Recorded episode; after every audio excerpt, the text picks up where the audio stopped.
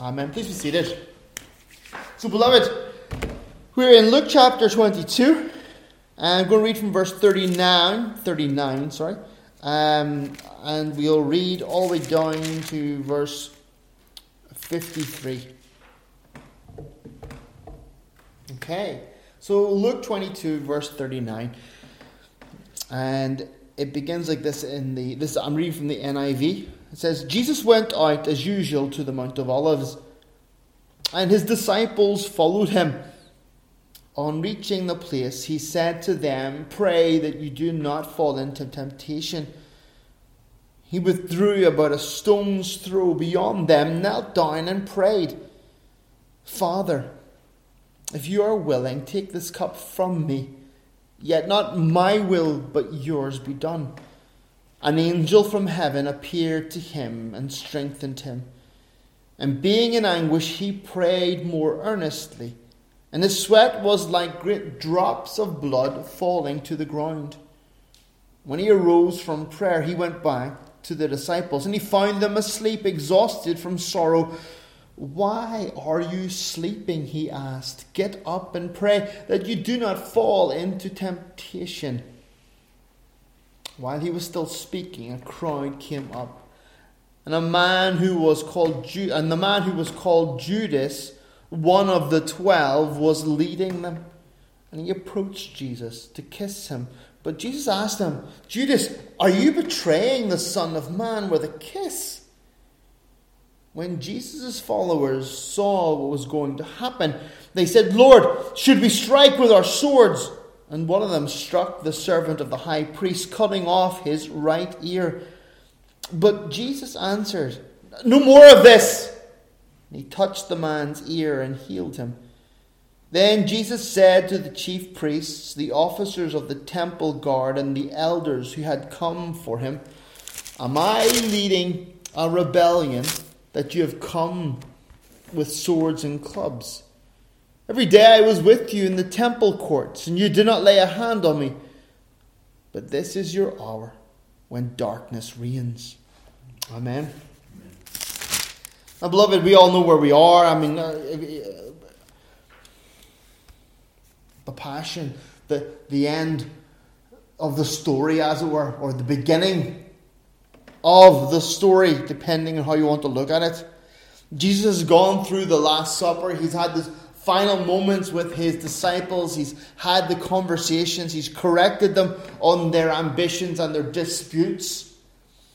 He has spoke spoken to Simon Peter and uh, tried to encourage him and tried to direct him, warned him of that which was going to happen. He's spoken about the, uh, the all things must be fulfilled that were written about him, pointing to that the, the events that are about to happen, the, the events that are unfolding as he was speaking, had all been pre-written down, had all been spoken of in the past. It was not something that was happening by accident. It wasn't that things were getting out of control. Everything was following the pattern and form and direction that God had intended from before the foundation of the earth. Remember what Daniel preached on this morning? How God had uh, formed his plans even before the beginning of creation, in eternity past, when there was all there was in, in the universe, if there was such a thing as the universe, all there was was God in his perfection.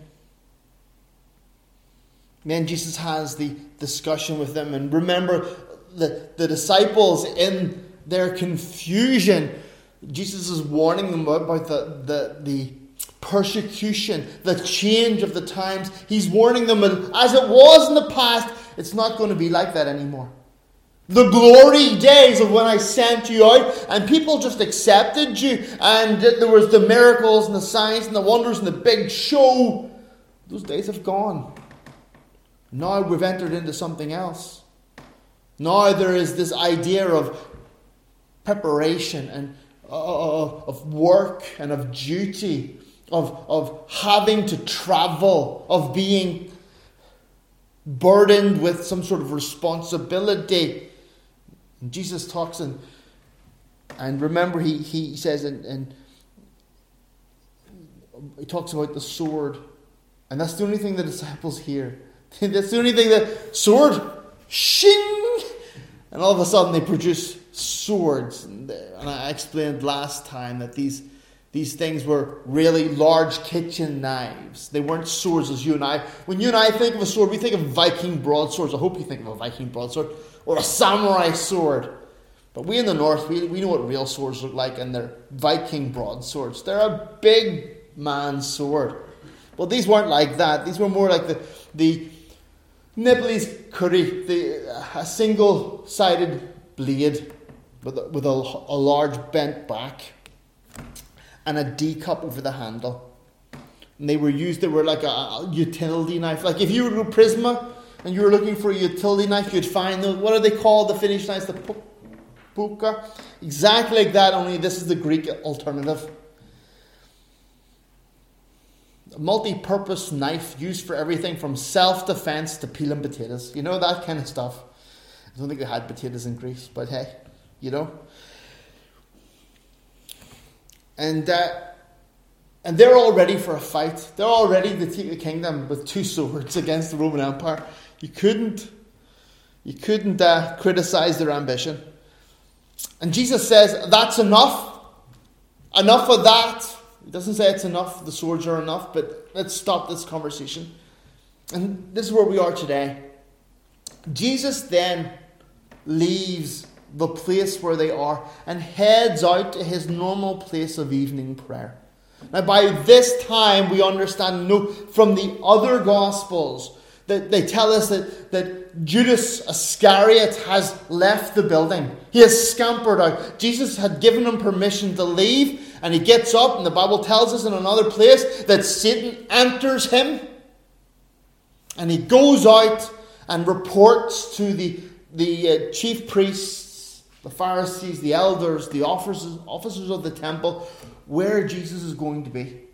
He hasn't had the opportunity because he, first of all, he didn't know where the, they were going to celebrate the Passover meal in the providence of God. And then he was stuck within the group and he couldn't get away. And the first available chance, he scampered out into the night to go and inform upon Jesus. And what happens then afterwards is the Jesus washes the disciples' feet and all those things that are contained in the other Gospels. And now Jesus, he's following the, his normal pattern. He's back into his normal routine and he's heading out to go to the Mount of Olives.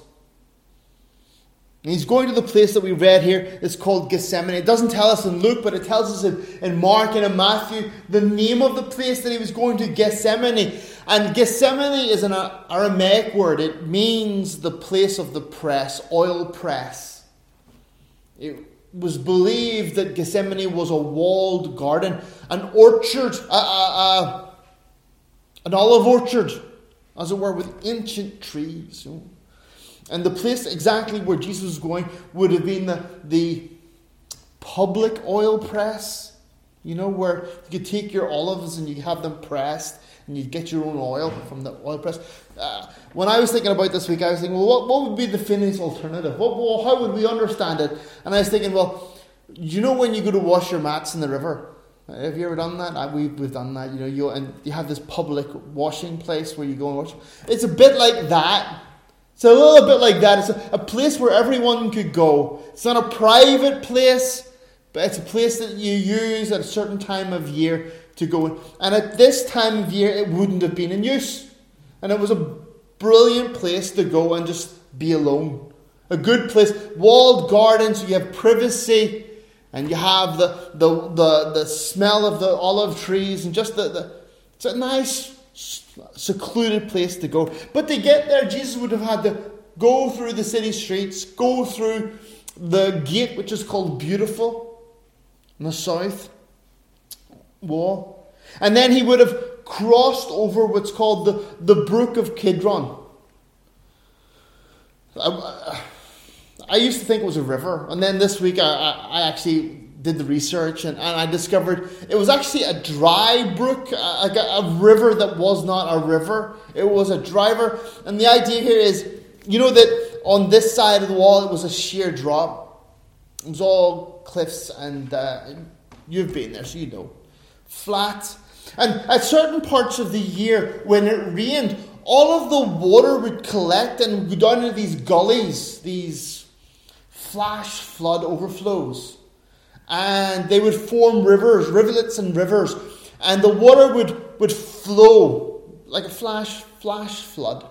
And the Kidron was one of those overflow rivers. It didn't have a river all the time, but when it rained, all the water washed down into that brook and then it overflowed. And all of a sudden you had this, this large little stream there. But also it formed a second function, which I discovered again this week. That at the altar of sacrifice, you know when they took the lambs or the, the animals, whatever beast it was that they were sacrificing, and they killed them, and they drained the blood from the animal.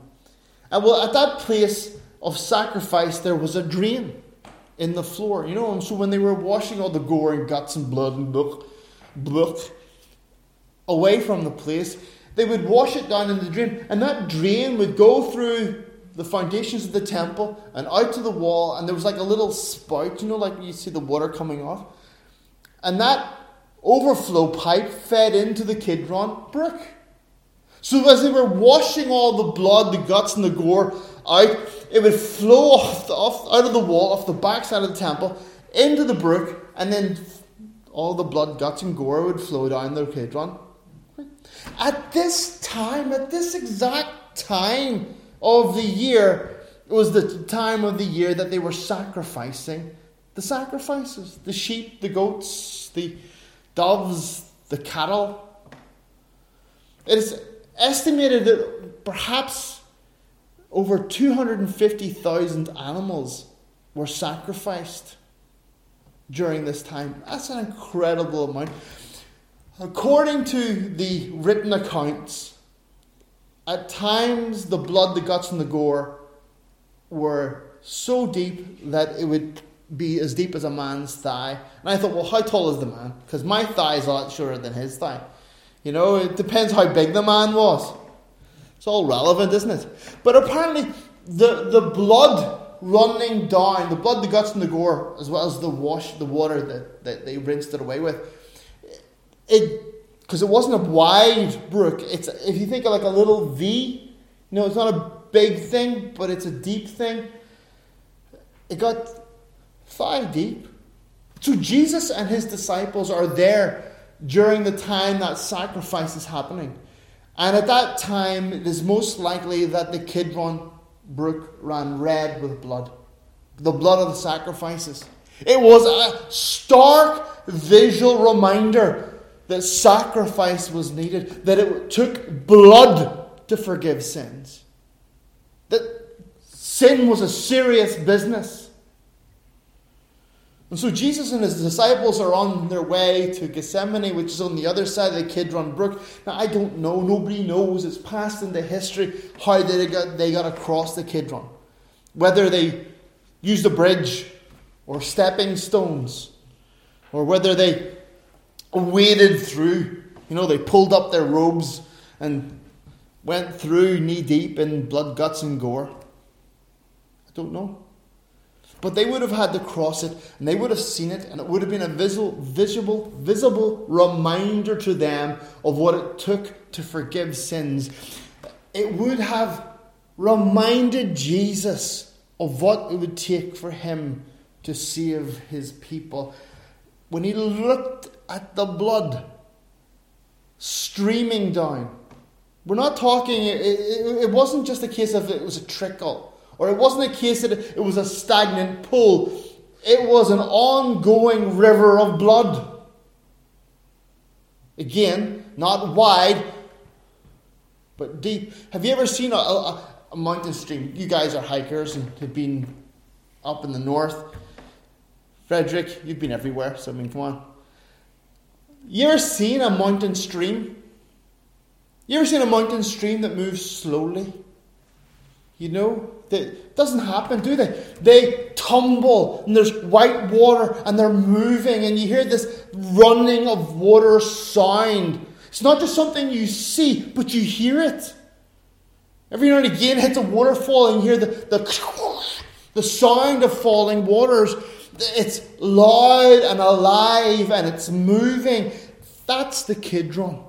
It's not this slow SC river. You've seen the, the SC river, it's slow and fat. You know, it just kind of moves like, ah, okay. We're talking something young and powerful and alive. And it's again a visible reminder. Jesus looking at it and he's seeing that's the cost. The smell of it. You ever smelt blood? The coppery tang of it. Kind of, there's something inside you just makes the. I mean, who's ever seen that amount of blood? I've never seen that amount of blood. I once when I was a young boy, maybe Theodore's age, my Theodore's age, so maybe seven or eight. I remember playing on a bridge. I don't know how old Theodore is, but nine or eleven, whoever he is. But yeah, I remember playing on a stone bridge in Ireland, and uh, and with some other boys whom I didn't really know, and the bridge was a, really old bridge from the 1800s, and it was made with slate. Slate is like a, a, a flat stone that breaks off in flakes, you know, like a razor blade. And uh, we were playing on it, and one boy was looking over like this, and his brother was underneath the bridge. And there was hardly any water in, in, in the, the river underneath. And the boy fell off the bridge and the bridge was so high. I mean, I, again, I was a little child, so I don't know how big it really was, but it was big enough that an adult couldn't reach the top. You know, it was one of those really old bridges.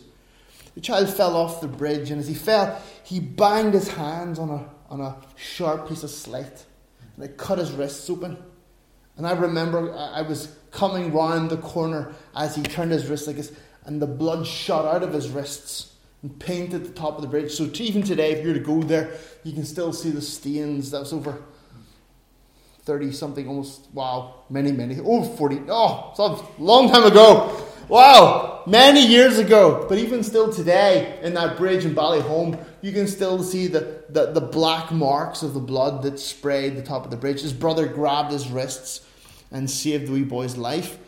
But still, I always remember that you know, that, and it leaves an impression upon you. There's something that it, it, you, know, you don't forget a picture like that the rest of your life. Forever, I couldn't have anyone touch my hands. You know, I was like, uh, even still today, I'm all like, ooh, because it affects you somehow. And as Jesus is crossing the Kidron Brook, with all of the blood, the guts, and the gore that's coming down it, he is forced to remember that which is about to happen that which is on his doorstep.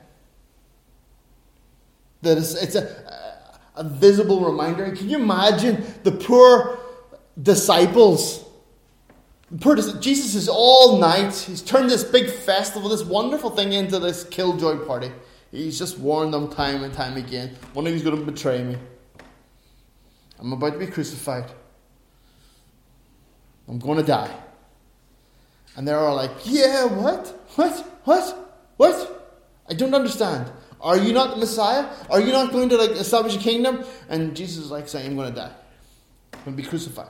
But don't worry, three days I'll rise. And they're like, oh, I don't understand this.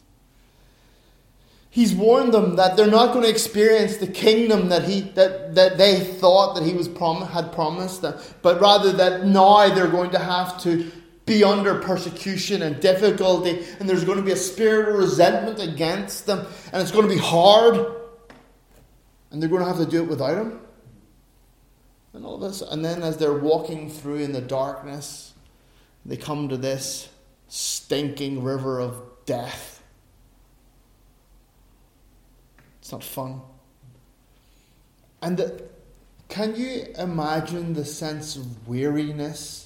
And tiredness that must have been upon the hearts and minds of the disciples.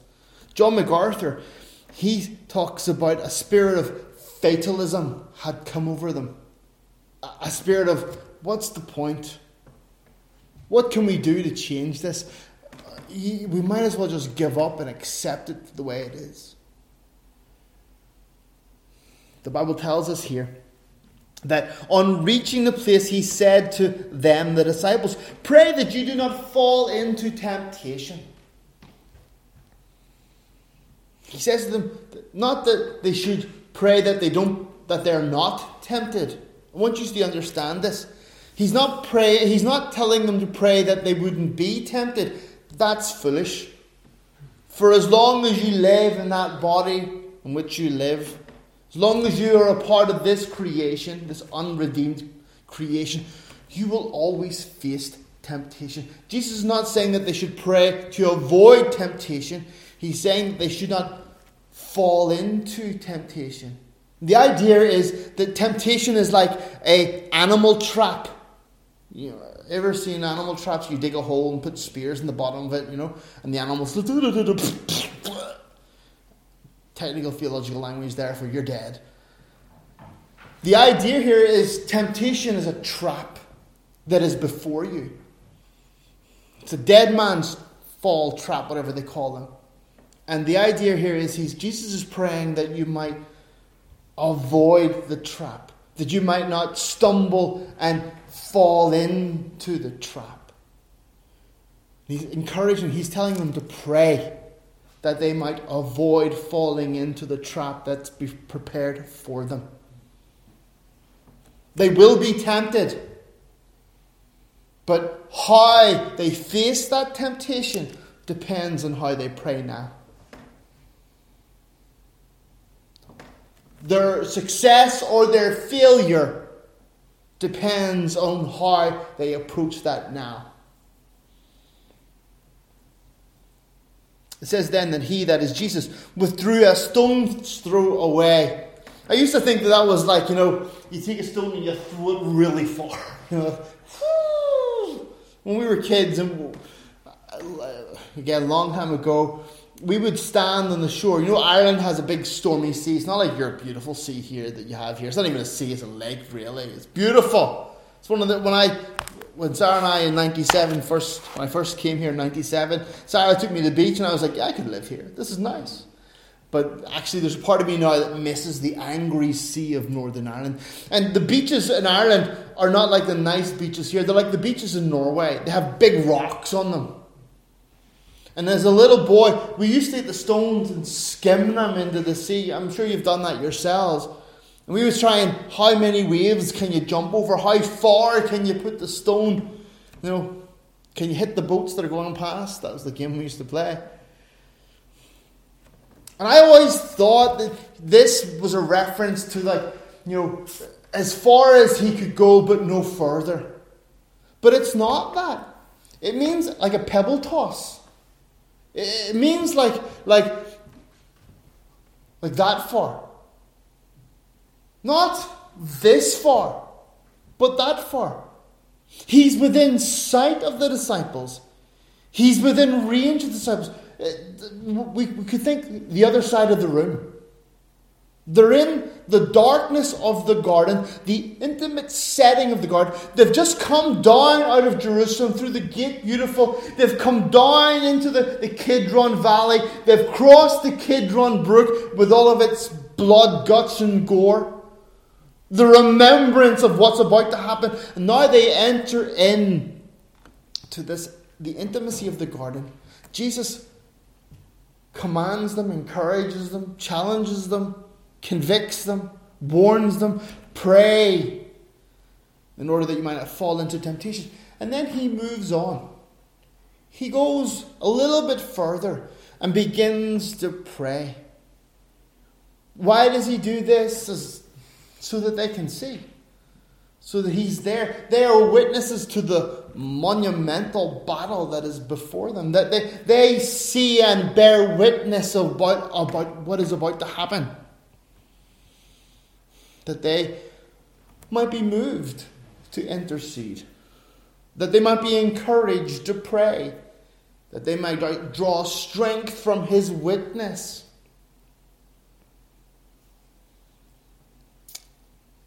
Tells us that he knelt down and that he prayed. Now, Luke doesn't give us the whole, the whole story. Luke kind of just covers it quickly. In the other Gospels, we're told with a little bit more detail of what went on there. But it tells us here that he, he got down on his knees and he prayed this prayer. And this is a wonderful window into the man, Jesus. You know, all too often, we make the mistake of putting Jesus up on a pedestal of, you know, Superman material, you know, Marvel hero Avenger stuff. We think of him as this untouchable, mighty man. And oftentimes, and I know myself, oftentimes I, I think of him just in his divinity, in his miracle wonder working power, and his ability to walk upon the water, in the fact that he's God. We center so much on his divinity that we often forget about the frailty of his humanity. Jesus Christ is 100% God and he's 100% man. That doesn't make sense. Hypostatic union. You just don't care, but I care about that. Hypostatic union. How can 100% he be 100% man and 100% God? That doesn't compute. And for our mere mortal minds, it doesn't. It, but it's, it's a miracle. It's something amazing and divine that we can't process. But here we're getting a glimpse once again of his humanity. He's afraid. He's afraid. He knows with crystal clarity what is about to happen. I don't think he was eager to face the mocking and the insults and the abuse. I don't think he was eager to undergo the false trials, the mock trials, and have all those insinuations and accusations hurled at him. To have his closest friends abandon him and deny him, and to be betrayed by a friend by Judas, that must have really hurt. And then beyond that, the scourging and the beating and the abuse and the torture and the horrific death. Death in itself, he's fully God. In his divinity, he does not know or has never experienced that. And yet he understands completely everything that's about to happen to him, more so than you and I would. You and I are limited by our understandings of. I mean, I have an arm. Don't ask me how my arm is able to do this.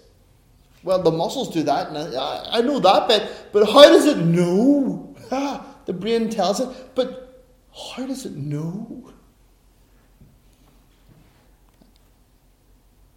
We understand, but we're limited in our understanding of sciences. Jesus Christ, in his divinity, understood. He's the one who created the processes by which all things work. And he understood in the minute detail of what was about to happen to him. We're seeing this wonderful image of Jesus in his humanity afraid and he's praying and he asks, and I think it's a genuine. I don't think it's it's hyperbole. I don't think he, he's just thrown it out there. You know, like, well, Lord, whatever you want.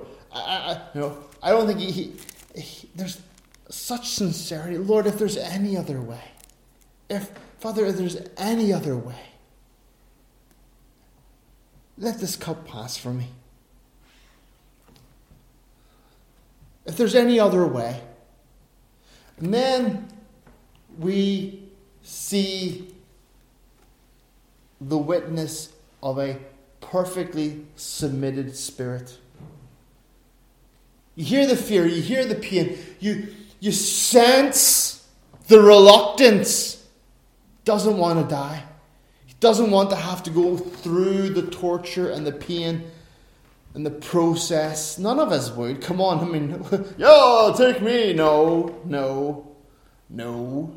I love you guys, but no. Because he understands it's not just himself, he's taking upon himself the sin of the world. He's going to become sin. Now, he himself is not sin anyway, but in all sense of purposes, he becomes sin and he is punished in a perfectly sacrificial, substitutionary way. He dies on behalf of others. He accepts their punishment. Not just for his generation, but for all of mankind, from Adam until the last man or woman, who person who comes into the kingdom. For all of his people. For all of, of those whom God has chosen. And yet, again, but not, but your will be done. Not my will be done, but your will be done. It's a perfect act of submission there. Perfect act of submission. You all too often in our generation, I think I, I, I read this this week and I thought, I don't think it's just our generation that is like this. I think it's a sin that's common to man. That when we pray, we fall into the mistake of praying for things that we need or we want. We need or we want. We're taught to pray for things we need or we want. But Jesus is praying for what God wants. There is a perfectly submitted spirit there. He is demonstrating the correct way to pray. Again, we pray for the most part, and I think it's all mankind of all nations, all men, women, we are selfish beings. We pray for the things we want, things we need.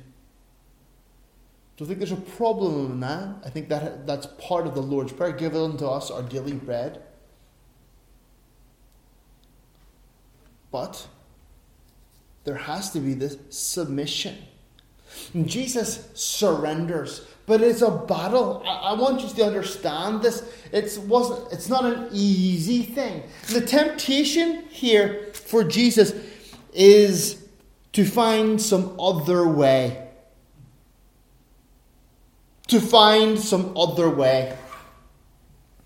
The temptation is to accomplish this by the strength of his arm, to establish this kingdom, to establish this glory by some other means.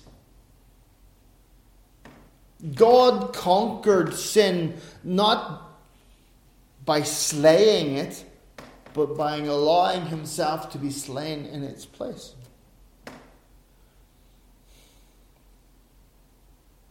There is this perfect example of a submitted spirit. And as Christians, we certainly can learn from that. All too often, and again, I'm talking from myself more than anybody else here. I, you know, we, we often tell God His business. We often dictate the terms. We tell God how we would like life to be and how things are to be.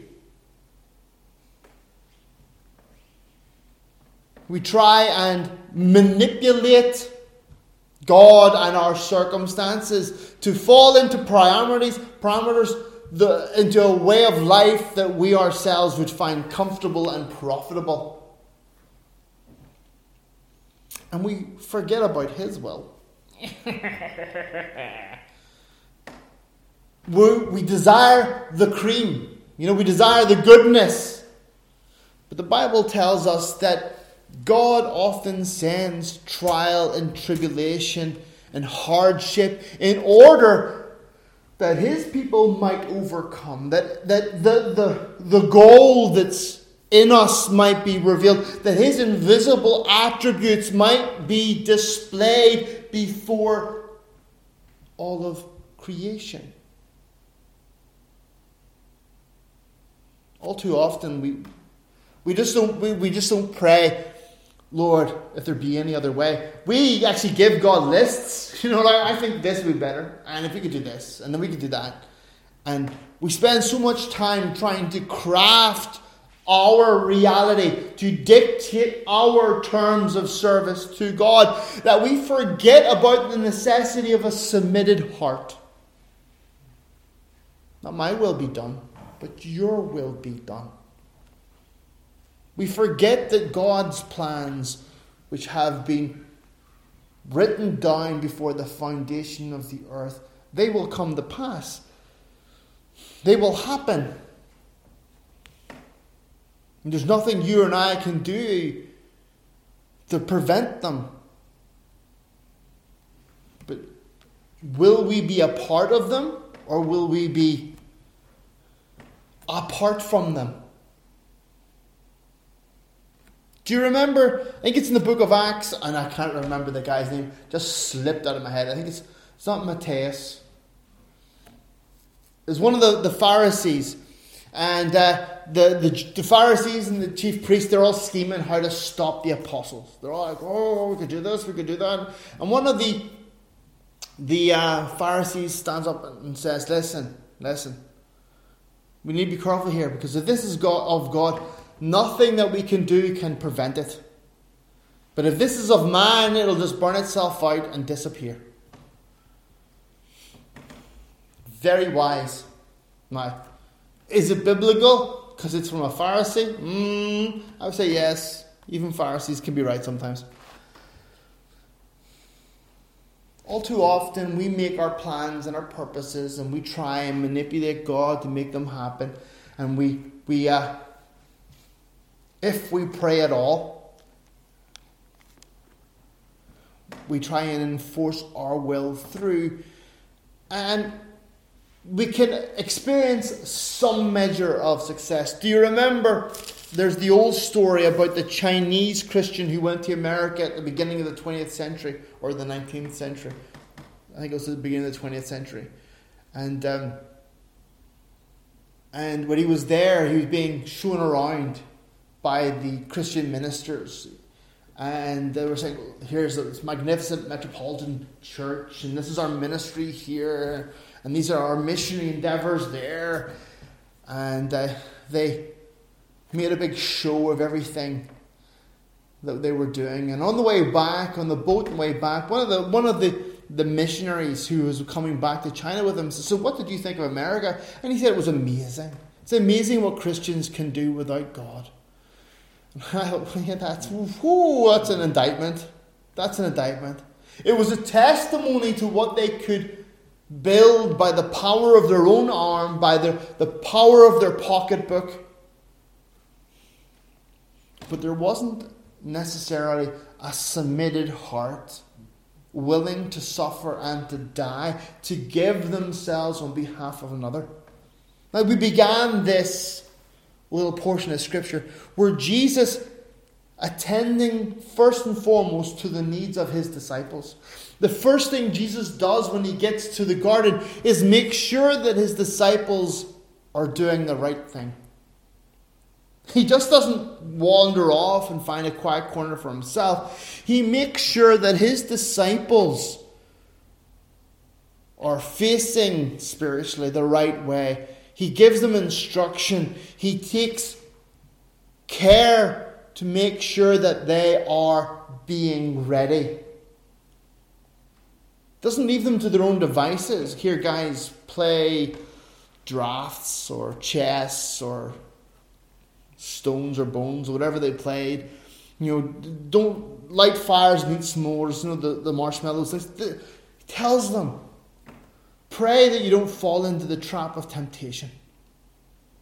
And he goes and he goes and begins to pray and he demonstrates that wonderful, fragile humanity. He is one of us.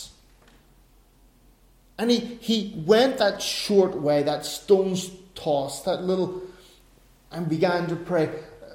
Partly to be an example, to demonstrate that he's just like us. He, he had to be one of us in order to be our sacrifice he couldn't be a superhuman individual. Couldn't be this untouchable individual. He had to be a perfect representative, a perfect sacrifice on our behalf. And here we're seeing this fragile nature of the Lord Jesus Christ. We see this not wanting to die. We can all we can all relate to that. Not wanting to suffer. The temptation to use our own means. Remember later on it says in one of the other gospels, he says, if I wanted to, I could call down, was it 14 cohorts of angels, legions of angels, and wipe everybody out. We could start again. But he doesn't. He is fully submitted to the will of God in the light, well, you have to say, well, what does that mean? Well, in the light of he understands what's about to happen, the Kidron is still on the other side of the wall. It's still bubbling and gurgling and running and rushing. The blood smell is still in the air. He knows that in a few hours that blood will be his blood. He knows that in a few hours the death that that blood represents, all those animals that were sacrificed, will be his death. He's going to die. And yet he does not flee from it. If there's any other way, Father, but he knows there isn't. He trusts that God knows best. He trusts that all things work together for the good of them who love him and are called according to his purposes. And he submits himself. And the Bible tells us that an angel from heaven appears to him and strengthens him. Imagine that. The creator of the universe, him who holds all things in the center of his hand, he who healed countless sick and raised the dead and created matter. He who walked upon the elements, the, the sea.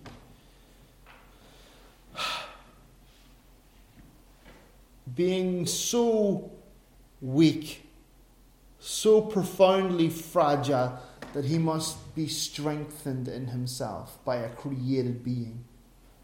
That an angel must come and comfort him that in somehow, in some way, they pick him up. He's so far gone that human means couldn't rescue him. His praying, gosh, could we ever pray like this? Wow. Imagine that you so extend your energies, so pour out your heart, so earnest in your endeavor that you're literally, there's nothing left in you. You're like the, the, the tube of toothpaste that's been squeezed out, and there's nothing left in you. Your resources are spent. And an angel must come to resuscitate you. That's the extent of his prayers. That's the extent of his energies. That's the extent of his efforts on our behalf. So far gone was he that the Creator had to take help from a creation. The Bible says in verse 44 and being in anguish, he prayed more earnestly. Can you imagine that? It's hard to imagine. Being so spent that an angel must come to resuscitate you, to restore you, to comfort you, to empower you to continue. And then you pray even more earnestly. You expend even more energy. You're praying in such a way, it must have looked like a madman. Must have. Could you imagine watching that prayer? It would have broken your heart.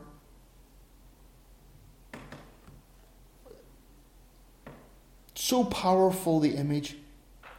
The Bible tells us indeed that his, his, his sweat was like great drops of blood falling to the ground. Have you ever prayed that hard? Have you ever felt the need? Have you ever been so conscious of the danger that is before you?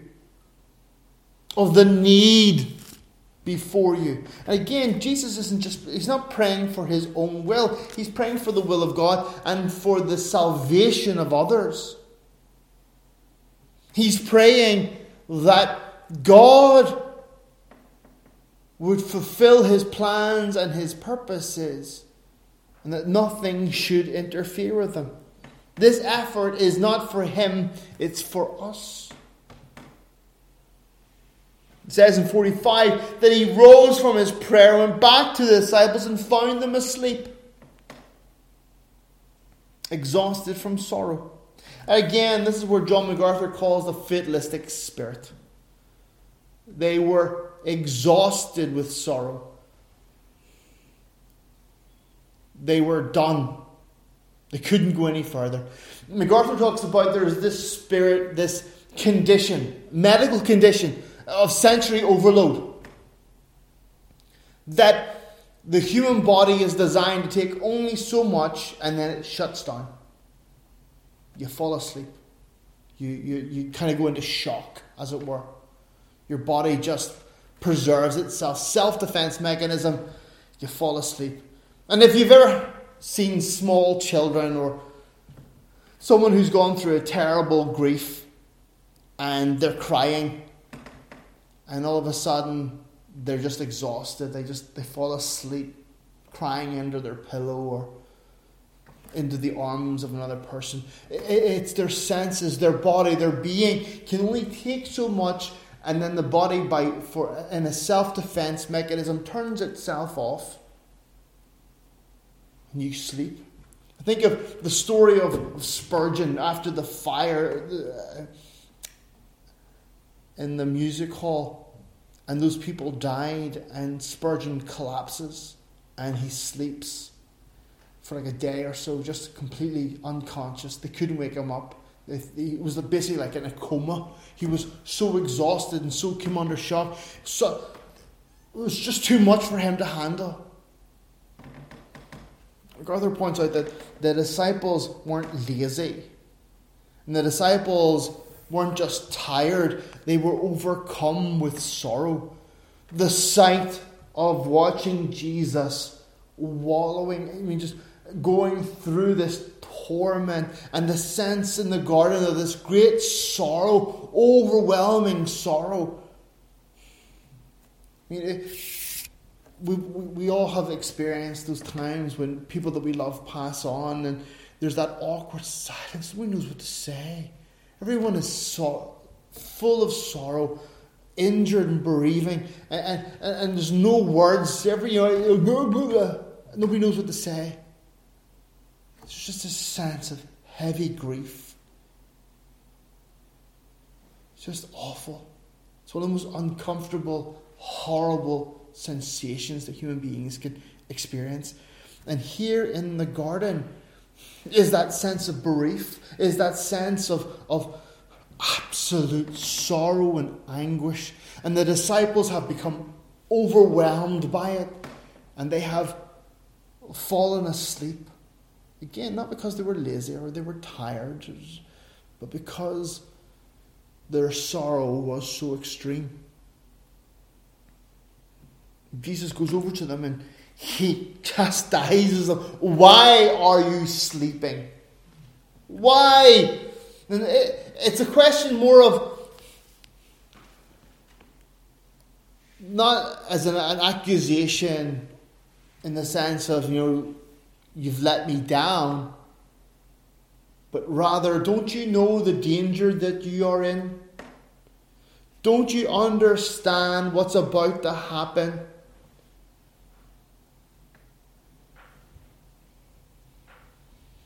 And then he says to them, Get up and pray. There's great advice for all of us who pray. You know, I, I, my 30 something years of being in the faith and having prayed uh, half nights and whole nights of prayer, and even getting up in, early in the morning and you're on your knees. and then you wake up 20 minutes later and you're like, oh gosh, I was asleep. Oh dear. Get up, get up, walk, stand on your feet. Change your position. Get ready. Revitalize yourself. Don't give up. Don't give in. And he, he says to them again that you might not fall into temptation. Not that they should avoid temptation, but they should not fall into it. And again, there's a great lesson there for you and I. We will always face temptation. Now, we've been tricked into thinking temptation is things like, you know, uh, immorality, things to do with sexuality, worldly surface things. We've been tricked into thinking, you know, it's a, the, the, the temptation to be angry. Now, there, is, there is something there.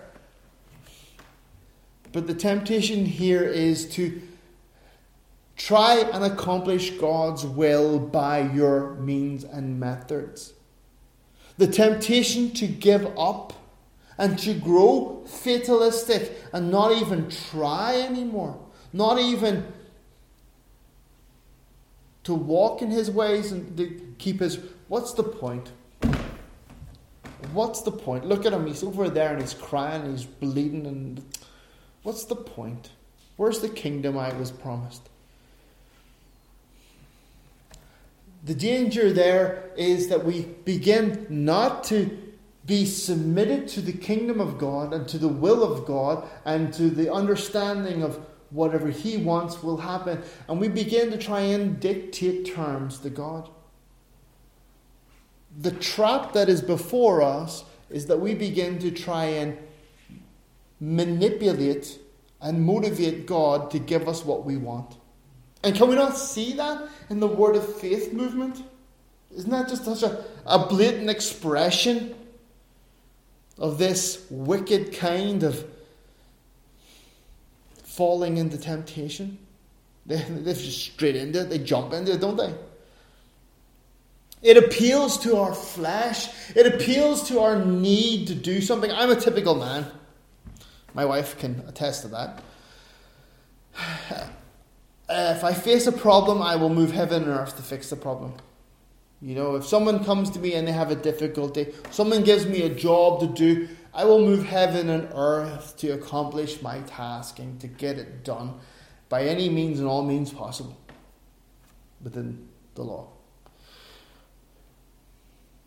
In our Christian lives, God has given us an impossible task. An impossible task. Take the gospel to the ends of the earth. To live a holy life, to preach Jesus Christ to an unbelieving world. A world that is heart set, has its heart set on rejecting Christ and being their own God. A world that seeks to kill Jesus and to replace him I think the, the Roman Catholic Church that you know, I believe, is a, is a wicked system. When they have their good chance, their mass, during that service, the priest has the, is granted the, uh, the authority and the power to pull Jesus down from the throne of heaven and to re crucify him in a bloodless sacrifice. And in that moment, it says in their, their their doctrine, in that moment, think that a, a mere priest has more authority and power than the Son of God. Have you, have you ever heard anything more blasphemous? That the creation has more power and authority than its creator. There is this longing in the hearts of human beings to be the master of their own destinies, to be the one who has the power to shape and to and to control what happens in their lives. And to some extent, yes, of course we have. But then, as we were, we heard today, Joel told us of of the, his acquaintances, his family, friends, cancer beyond their ability to control. Life throws something, you know, it ruins our plans and our purposes. Jesus demonstrates so very clearly here the importance of a submitted heart because God's ways are not our ways. His plans are not our ways, our, our, our, plans. The Bible says, as high as the heavens are above the earth, so his plans and purposes are above ours. We don't always understand why what happens. There is always this underlying post millennial desire within us to build the kingdom of God, to create it here on earth, to make great cathedrals and castles and statues and golden stuff, and let everybody would look at it and go, Ooh, wow, amazing, and applaud. But such is not the will of God. Such is not the will of God. Jesus demonstrated here in the Garden of Gethsemane the importance of praying, first and foremost. The importance of staying aware. And, and again, not praying in the understanding that we, we have been taught in our, in our generation, and I think all men naturally have been taught what I want and what I need. You know, give me, give me, give me. Baby bird ministry, like a little baby crying for his bottle. That's not the prayer that's being prayed here. It's not my will be done, but your will be done. It's the Lord, help me to be submitted to your will. Whatever might come, heaven or hell, Lord, here on earth, whatever the circumstances, whatever the difficulties, whatever the trials may come, Lord, whether they be good or bad, may your will be done. Lord, may I avoid the temptation, the trap laid before me to take the easy way. To take the way that's self glorifying, the way of ease. Jesus Christ is our example in all things. He's our teacher. We are his disciples, his students.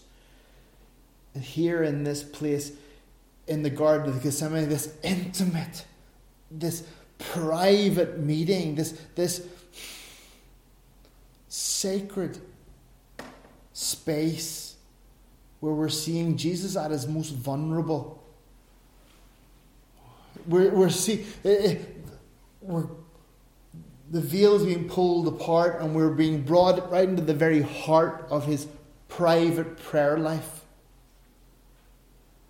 Right there and then, we see the vulnerability of the man. We see his dependency upon God. And if Jesus had to pray and seek help and comfort from God the Father, how much more should you and I? Oh, beloved, how much more should you and I?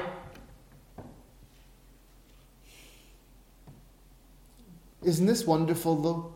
The knowledge that if we pray, and if we seek Him, and if we submit, and if we walk in His ways and keep His requirements, He has promised to strengthen us and to walk with us, to never leave us nor forsake us.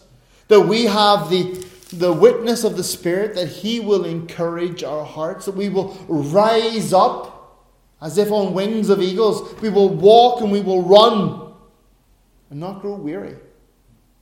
He will nourish us and help us regardless of our circumstances. And his kingdom shall be established. The reason why our church in our age is so weak is because we have done the thing that the Americans did in the 1900s. We have tried to build the kingdom of God in our own, by our own power we have sought to make empires. Men have prayed, Lord, not your will be done but mine. Lord, not your will be done but mine. All too many people have sought to cash in and become famous. And when they don't get what they want, they give up and they turn aside and they get twisted. Beloved, if we, His people, should simply repent and pray and seek His face, God would once again turn and grant us the blessing. If we would only fall into step with the Spirit, and instead of resisting Him, instead of fighting against Him. Lord, this is not what I want. I want, I, I want the, the angels and the disco lights and the, and the smoke machines and the big bands. Lord, ah, I don't want the, the crucifixion. I don't want the cross. Ah, oh, beloved, if we could only step in time with the Spirit, if we could only practice perfect submission, what wonders we would see. What blessings would be poured out upon us. Beloved, pray. Pray that you do not fall into temptation. Pray that you don't get sidetracked or trapped into the error of trying to establish God's kingdom, God's will by your methods and means, by human ways. Perfect submission. Perfect submission is the answer. Surrender your life to Christ. Give your everything and hold nothing back. Your strength and your weakness. God's not looking for supermen. God's not looking for avengers. God's looking for weak men, weak women who will die for his cause, who will give their lives as Christ gave his life either living a living death, dying daily unto Christ, saying no to the world, the flesh, and the devil. Or even there may be some of us who are called to give their actual life, to lay themselves down as martyrs, who will be called to join that great triumphant march of the martyrs. And will do so joyfully you know, if you, if you read the, re- the record of the martyrs, and uh, men and women who have given their lives for Christ and they go joyfully. Think of Polycarp, way back, way back, and the man of an ancient man, and they said to him, "Well, would you, would you not would you not repent, turn back?" And he said, "Christ has been good to me these eighty years. Do you think after all this time?" I could deny him. Beloved, perfect submission begins with prayer. Not prayer that's based on me, my, and I, but prayer that is based upon not my will be done, but yours. The disciples were overcome with a fatalistic spirit. They were overcome in anguish and sadness they did not understand. But, beloved, praise God that you and I have the, the wonder of the witness of the Spirit, the Scriptures. We look back in hindsight, we understand better than they did. We know that all things work together for the good. And you and I, beloved, though we're not in the same sense as these guys, we too can be overcome. We can be worn out we can be worn down. Let us pray. Let us pray together as a, as a church. Lord, help us not to fall into that temptation. Amen. Let's pray together.